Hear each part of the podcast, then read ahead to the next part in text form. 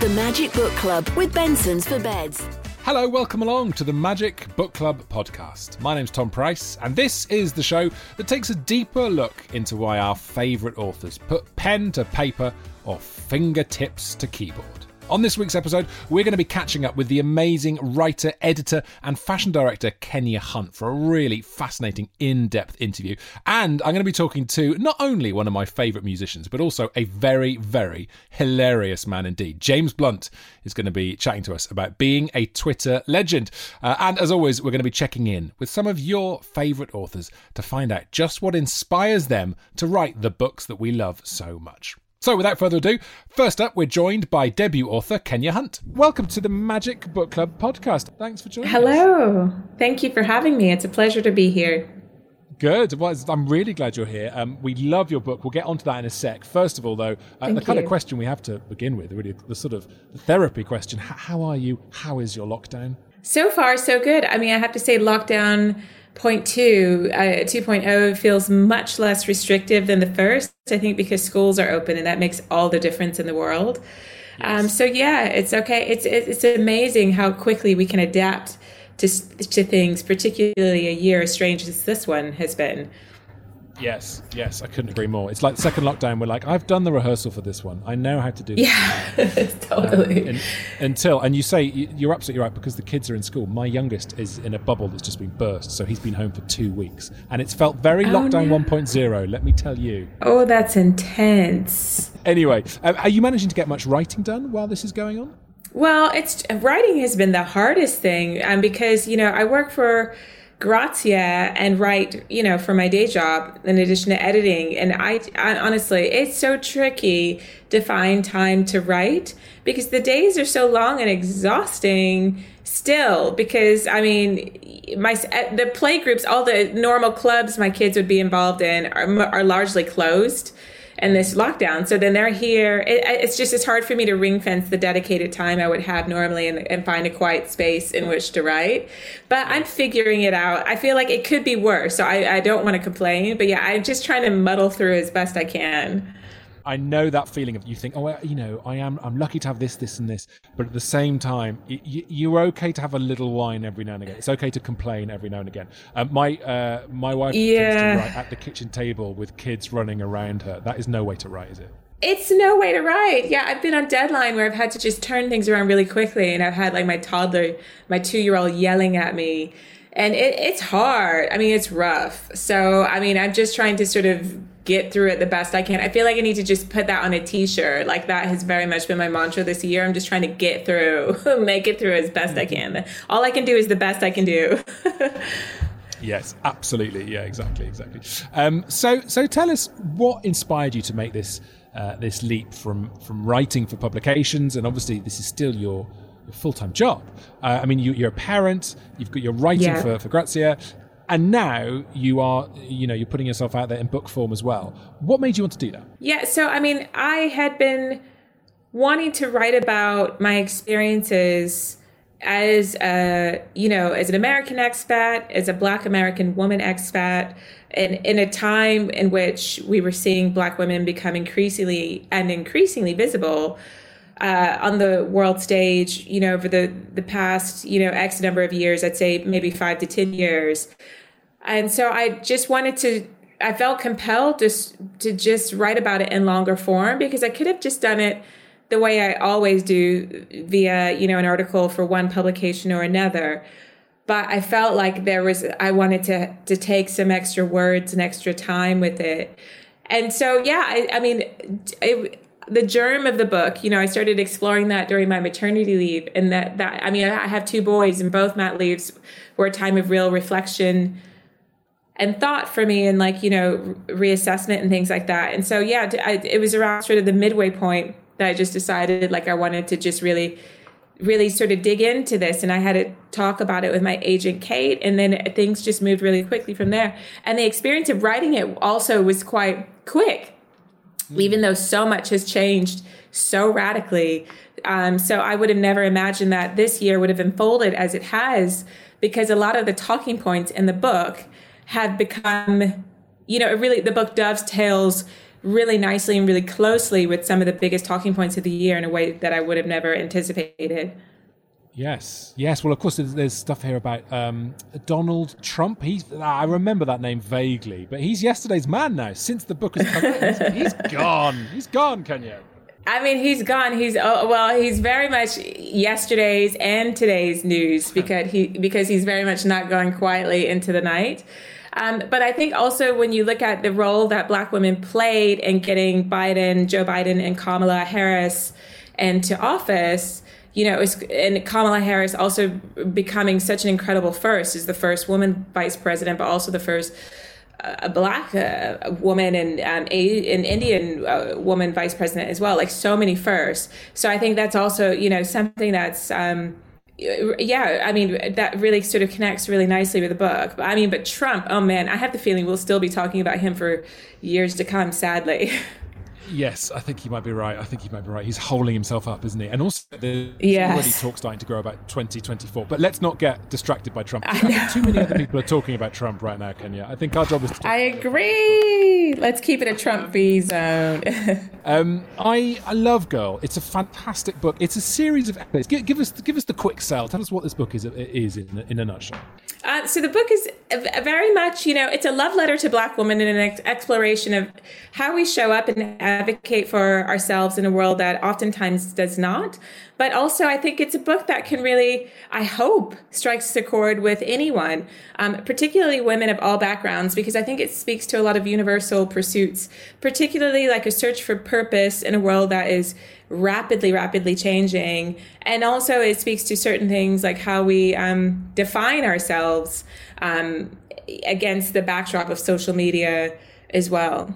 Yes, the social media thing. I mean, that has, that has defined the last. I mean, certainly maybe not the decade. The last the last five or six years have been so defined by social media, and you write beautifully about that. Thank you. I mean, I think it's re- you know it's a really interesting time because I mean, for uh, when I was growing up, it was very much you know the, the discussion about ma- magazines and what we saw on television was very much a thing, and how that could create sort of quite narrow perceptions of um, or ideas of how we should be and and how how our lives can look as as women but specifically as black women.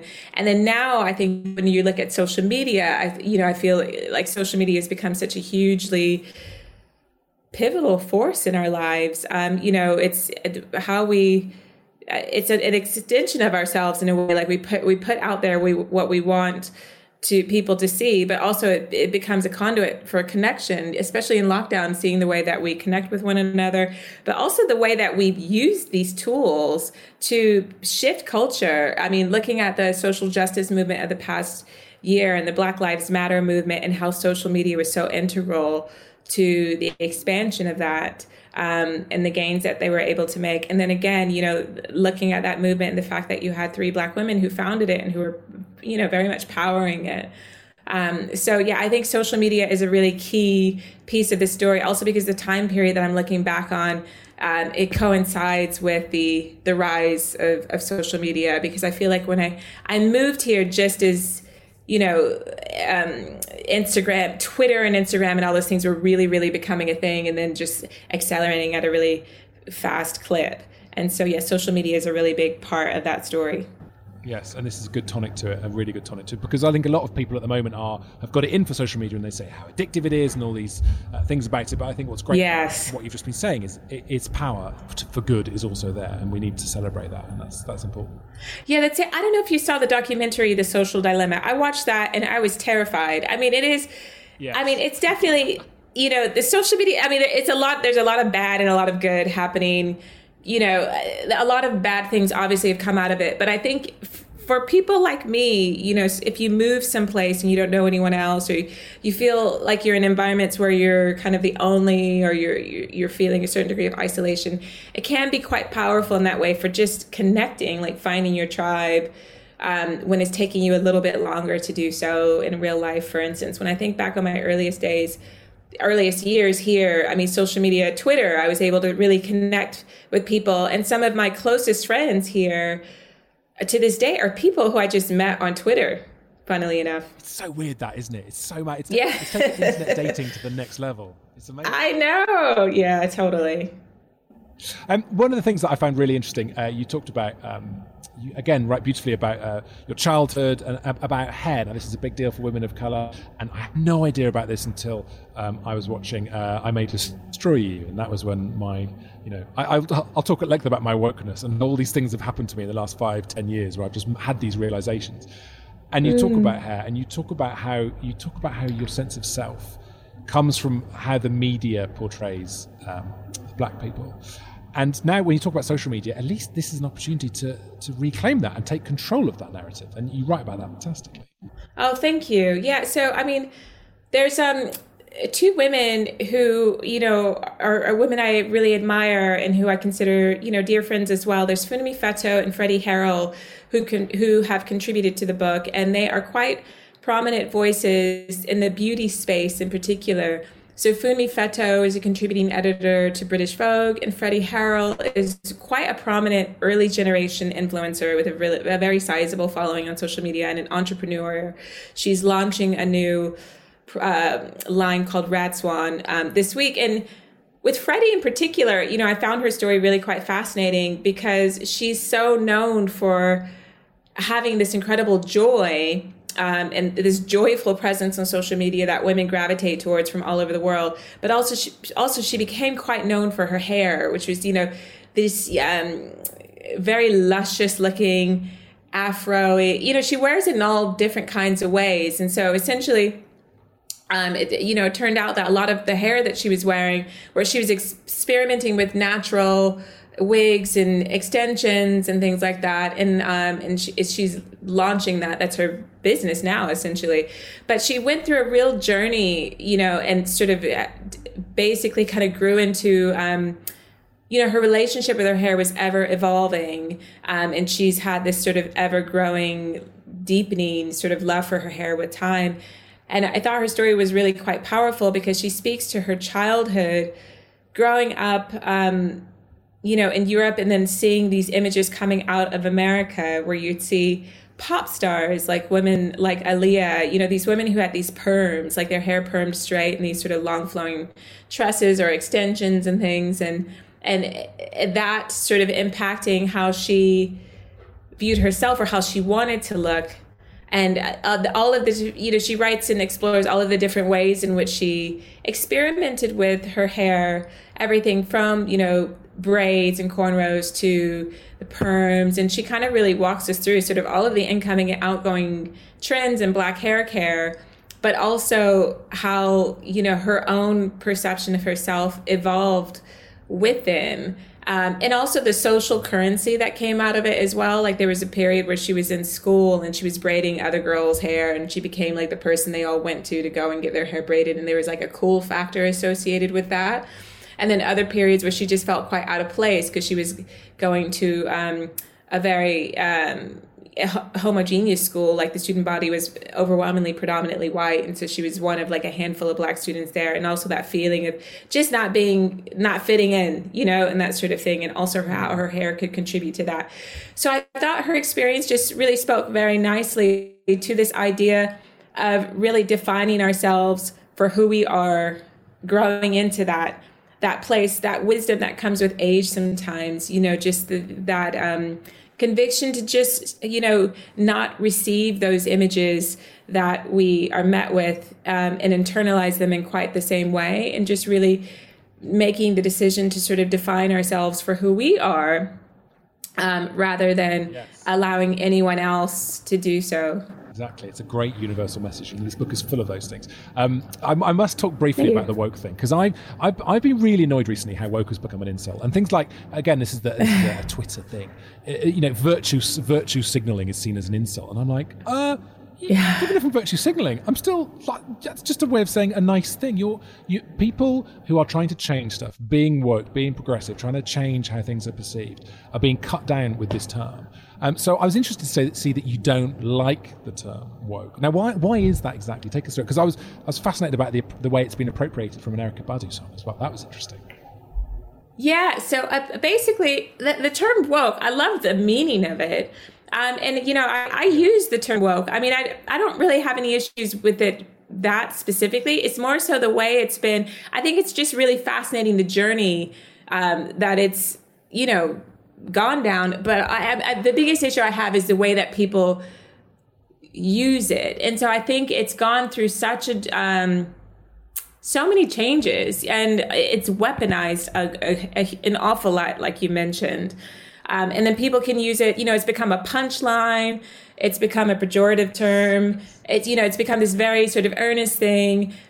And so it's just, I feel like the meaning of it, the original meaning of it has gotten lost. And then it's also become a weird kind of badge of honor as well that people can wield in certain ways. And so I just feel like because of it, and this just happens with a lot of terms in the age, and this age of social media, like it goes through a journey where you know it starts out as this very sort of niche subcultural thing and then it reaches the mainstream and then it spirals and spirals and becomes something else that's bigger than what it was and then we just don't even know what we're talking about anymore. And you find that with certain buzzwords and i feel like woke is very much those. I feel like is very much a word for this age. And so with me i very much identify with its original meaning and that's just this awareness of you know just awareness of you know inequality in any area but going back to your additional your earlier point about virtue signaling i do get tickled by that because um, you know, the virtual signal can be a thing. I mean, I even sometimes roll my eyes at it. But on the other hand, I'm amused because I just think we probably could use more of that.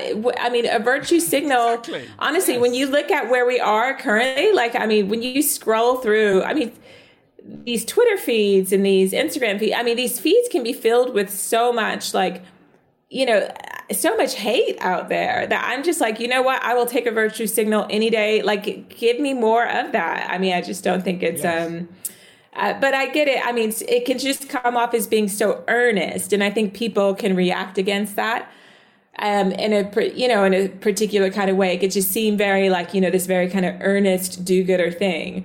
But when you look at how high the stakes have been this year, like when you look at the news cycle. I mean, it's really intense. So, I mean, I think we could, it's not such a bad thing to have, you know, a virtue signal or two or three or 10,000 out there. I'm very proud of it. I'm very proud of my virtue, virtue signaling. Yes, me too. You just, see, you just see how much abuse someone like, you know, especially when someone, I don't know, Gary Lineker or someone who is, you know, he's trying to be an ally to a lot of people. He's, he's trying to do the right thing. And the abuse that he gets online and social media uh, and in large chunks of the press, you just think that yeah. the way they do it is so determinedly trying not to stop him, they're trying to stop the agenda and they're using attacks yeah. on him as a way of doing that, and that winds me up. Yeah, same. I completely agree. So, this book, girl, um, it's out now. Uh, what's what's the plan? What's next, uh, writing wise, for you, Kenya? Well, I guess what's next is finding time to write. I have to figure out. I mean, good the good thing is, that. you know, the year's drawing to a close, and I have time. I you know have time off, and so I'm looking forward to just taking a beat because it's been quite intense. Um, uh, you know, the book comes out the 26th of November here in the UK, and then it comes out in the States two weeks later. So I'm in the, the midst of promoting it on both sides of the Atlantic, which is fun, but also quite intense. So I'm looking forward to just ha- taking a moment to just breathe of it and recover from this year, this in and out of your lo- lockdown year because it's been so much. Yeah. And then, yeah, I would love to get back into writing. I just have to figure out what what that is and how that will look. I'm a big avid I'm a big believer in journaling and I'm a, you know a very avid journaler and I like to you know take time late at night or early in the morning to put pen to paper like old fashioned paper um, and just imagine. sort of write out my th- thoughts. So I know, imagine. I know, totally.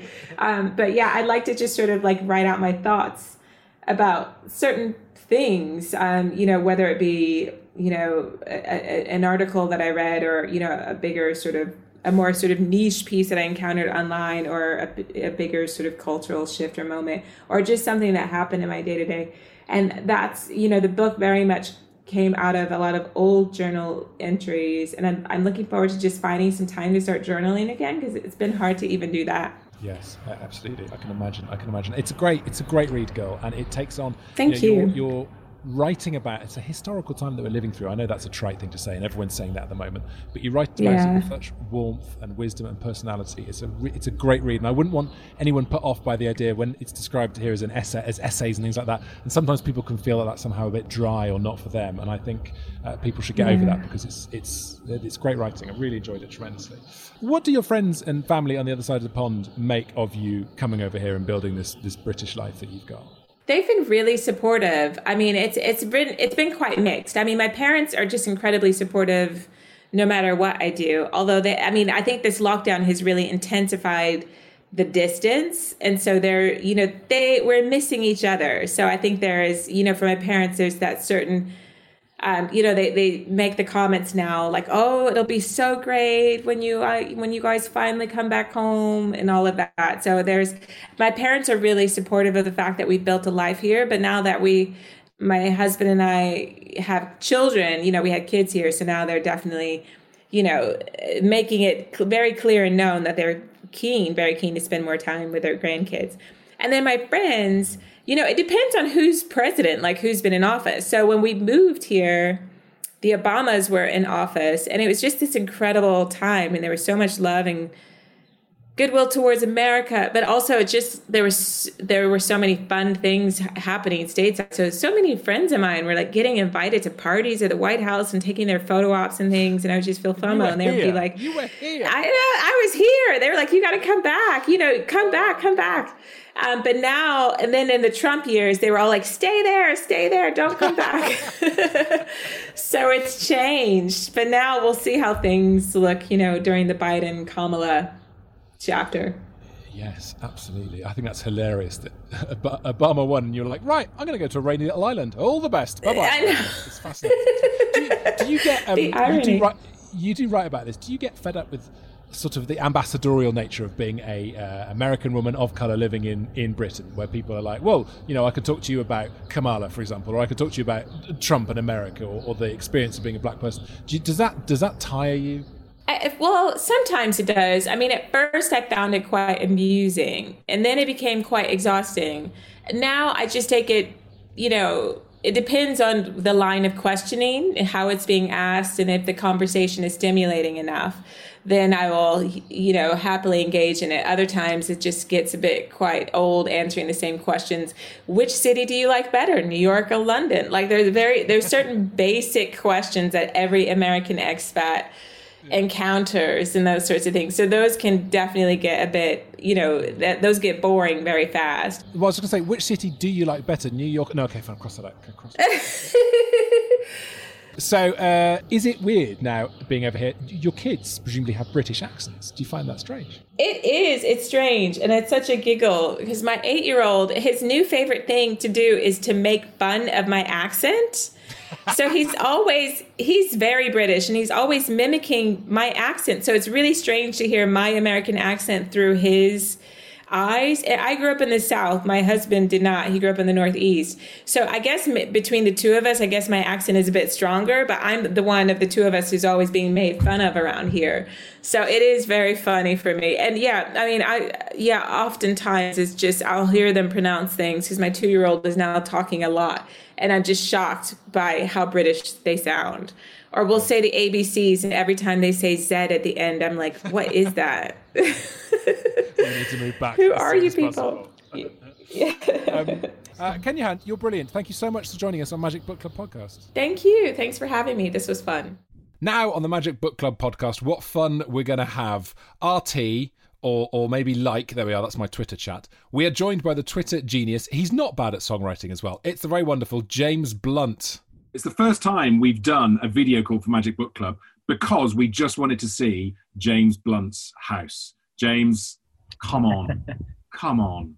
Well, I mean, I'm enjoying it. I'm enjoying the access to yours as well. You've got, you know, more books than, than I have. We'll get onto the book in a sec. This is, of course, the book club podcast. But have you been doing much songwriting while you've been in lockdown? Well, um, I have a little bit along the way, but really, I, I, guess I was a little bit embittered by the fact that you know the, the, government obviously chose to introduce this virus purely to stop me doing live music around the world. Yeah. Um, to halt um, me performing live, and, and you can, you know, they could do that. But my, mm. my payback from that would be to um, find a way to still get stuff out, and, and, that's why I thought I'd put a book out. Yes, he's so producing. James Blunt is still producing, uh, and you produced this fantastic tome, uh, James Blunt: How to Be a Complete and Utter Blunt. It's already in the canon. They're going to be doing this at GCSE English. I doubt it. Um, I mean, it's uh, as I've kind of said publicly before, the book's really only good for reading when you're on the loo.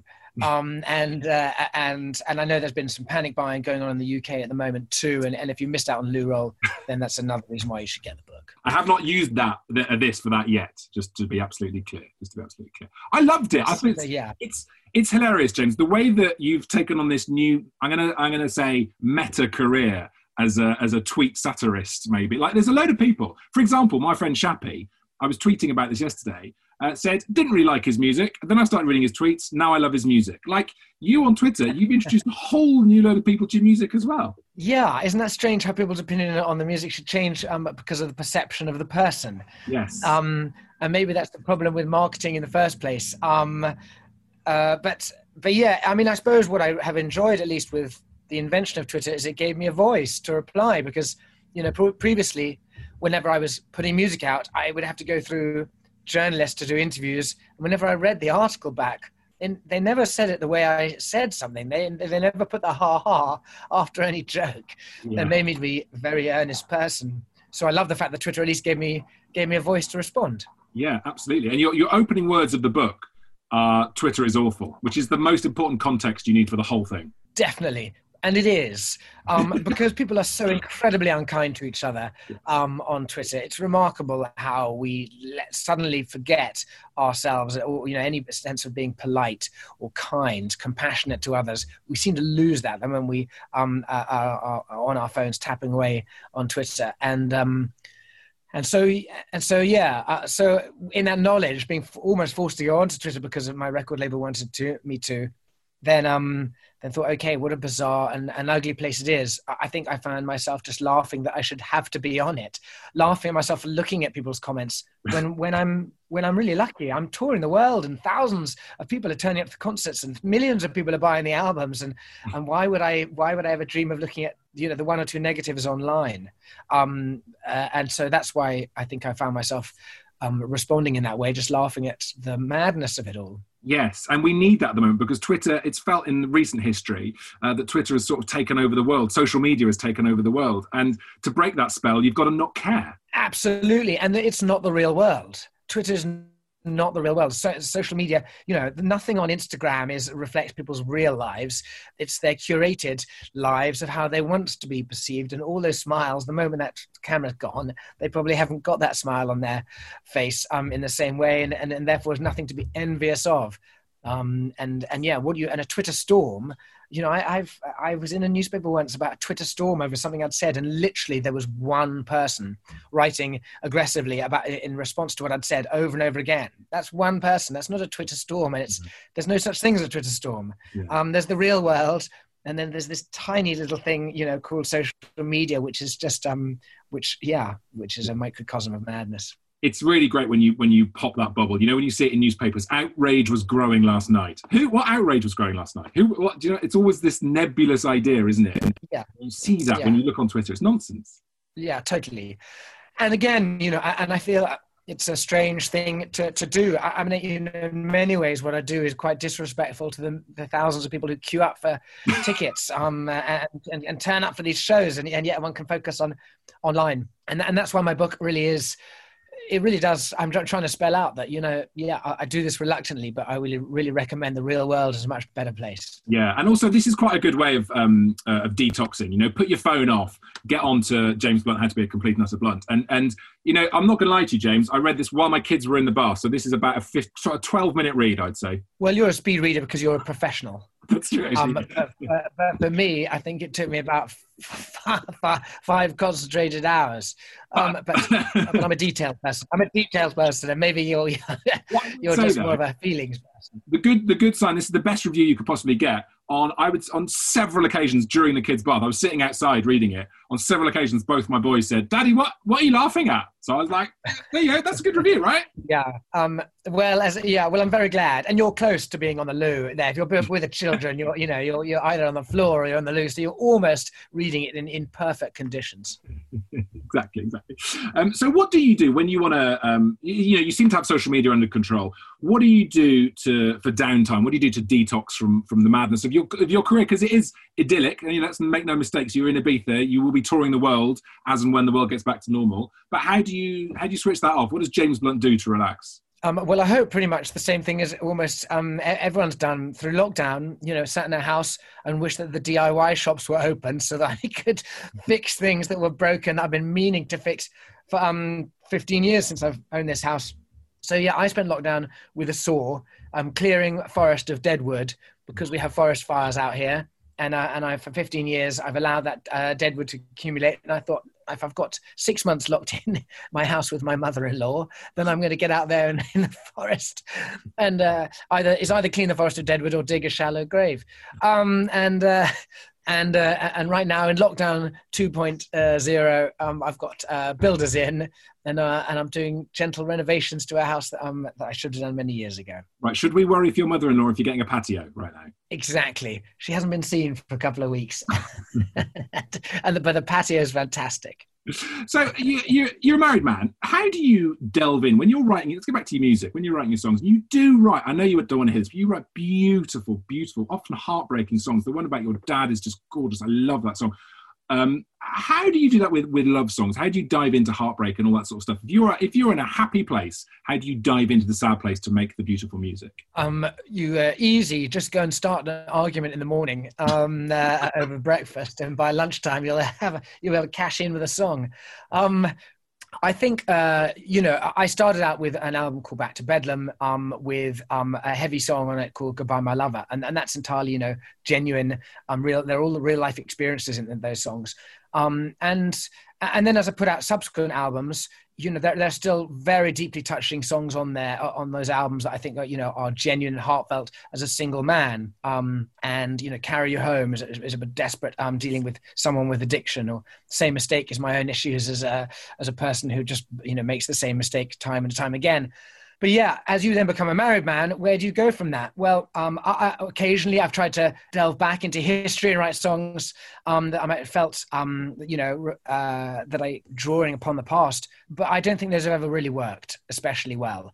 And instead, I think writing about the truth and how you genuinely feel um, and, and exposing yourself is what people know is real and, and they connect with as well. And I have written deeply moving songs about my relationships um, you know, with my family, my wife, my children, my father, because they're true. And I, life is not easy as a touring musician. I get up and I and I walk out of the door and I'm away, you know, for a year. I went for a year um, uh, last time, and uh, you know, pop back for a, a, couple of days here or there. But that's um, can lead to you know extreme uh, strain on someone who's left to pick up the pieces of that. A, a song of mine called "Cold" um, is exactly that, um, and about the distance between um, between us, the physical distance um, of me being on a, in America her being in, in the UK and, and, dealing with a family. Um, but obviously the distance that it has emotionally as well. Yeah. Do they get out to see you, or is that sometimes harder if they appear for two days and disappear again? Um, it's very hard with very small children to be able to do that for, from any great distance. Um, you know, we, we mix and match as best as we can, but um, but definitely not easy for the person who's left behind. While I'm swanning around the world with a band and a crew, having an amazing time, I'm um, doing what we love, chasing it, you know, chasing a dream and uh, and having a blast. I yeah, I do feel guilt about the people I've left behind. Yeah. When you when I heard I was interviewing you for the book club, I was genuinely like, oh right, okay, so this is going to be about his life. This is going to be about obviously when you're in the army and all that sort of stuff. Is there a book? Is there is there a, a non comedy book or is there a more long form book in you? Uh, uh, definitely, actually. Um, I've just my um, publisher you know, this is my first book that's out now, um, and uh, and really, as I say, it's, it's been it's been great fun to put together, but it's been putting it together, um, you know, bit, bits and bobs from over the years that I've collated to make this diary. Um, a, long form would be very different. But yeah, I think um, I think along the way, just because I've had some really funny, mad experiences, um, uh, I'm very fortunate to do that. You know, from living with someone like Carrie Fisher um, through every recording process of every album means that you know through that house walks so many weird and wonderful people every day was a little um, was a dinner party story that would be would be fun to put in a book. Oh come on, give us the what's the headline one? You're, you're pitching it to your publishers. What is the headline story? I'm, at, I'm not. I'm, I'm saving it for the book. I'm not going to tell you. Come on, man. You're too good at this game. You're too good at this game. But there, you know, but there's some good, there are good moments. Carrie Fisher was an amazing human being, and her, her mum Debbie Reynolds lived on the property with her. Um, her mum's famous from singing in the rain. Yes. Um, so, uh, so yeah, living, and they they died a day, a day apart from each other. And mm. Carrie, Carrie would always say that her mum would um would um try and jump in on her, you know, jump in on her her act. Um, and they died within a, a day of each other, um, which uh, which was, I guess, was Carrie was true. They went, they then had a joint funeral. Yeah. What was? How did this come about? How did the Carrie Fisher thing happen? Explain it to our to our listeners. Remarkably, I met her in a restaurant in London, um, and uh, at lunch or something, and through through mutual friends. And she asked me what I was doing, I, and I said I've just left the army. I've got a record deal. I'm moving to Los Angeles to record my first album. And she said, um, "Where are you going to live?" And I said, I, I don't have a, a, home yet." And she said, "Well, then you know you're going to live with me." and uh, and I did, and she uh, you know became my American mother in many ways, um, my closest confidant in uh, in everything, godmother to my child. Um, she's an incredibly creative human being, uh, and and also a very delicate human being too. Lots of people talk about her strength for being so open with her own addictions, but actually she was a very fragile person. She wrote um, uh, you know, Postcards from the Edge is uh, probably most famous, but but Wishful Drinking and, and a ton of other um, books. You know, that words were her words were her weapon um, and her passion. Um, you know, that my greatest present she's given me is a massive dictionary, um, and uh, and she yeah, she's a prolific writer. She would love what you're doing on Twitter. My, my, my this book that I put out is dedicated to her. Yes, yes, I spotted that. I spotted that, and I didn't know anything about the Carrie Fisher thing, and now I'm like, oh, astonishing, astonishing. Uh, have a great day, James. Thanks for thanks for doing this. It's brilliant to see you. Thank you so much. Bye bye. Now, I'm sure you've been diving back into your favourite novels over the past few months. In fact, if you look at a lot of the top tens uh, in terms of book sales recently, it's people rediscovering classics. It's a comfort thing, I think, during lockdown, during this strange year. We've all been drawn back to those books that we love. Uh, I myself have tried to get back into some Sebastian Faulks. Uh, I absolutely love him. I was reading Birdsong again. It just it's it's a comforting thing, even though it's a very uh, often traumatic book. There's still a comfort to it. Ever wondered what inspires the authors behind your favourites? Well, we found out. We asked Victoria Hislop what kind of music she listens to when writing. I always listen to Greek classical music when I'm writing, and there's plenty of it. Um, some by Manos Hatzidakis, who wrote the film music for Never on Sunday, and Theodorakis, who famously wrote the music for Zorba the Greek and many others. Um, but I like to keep words out of my ears when I'm writing. Always a coffee has to happen first, ideally flat white. I'll make do with a cappuccino if flat white isn't available. So, where did I write Those Who Are Loved? Well, in two places. Um, partly in the London Library, which is a haven of peace and tranquility right in the heart of London, close to Piccadilly. And when I'm in London, I go there most days to do my writing. And the other half of the time I spent in Athens, where most of the book is set, and I found that very inspirational. The most interesting place that I went to during research was Makronisos, which is a very arid island just off the coast, quite near Athens, um, which was a prison camp for uh, communists during the Civil War, during and after the Civil War. Um, and the most interesting person who helped me with research was an elderly man who'd actually been a prisoner there during that time, um, and his uh, memories were very moving and also very tough to listen to. Who do I let read my drafts? Um, my daughter is always the first these days. She's um, a very talented editor, but also a critic, and she's very unafraid of telling me about things that she thinks just doesn't work. I don't take all her comments in, but most of them I do, and I find that she's an invaluable part of my process. That's it. That's all we've got time for this week on the Magic Book Club podcast. Do join us next time for more of your favourite authors and stories, more of the authors and stories you love. There we are. There's our strapline sorted. And in the meantime, of course,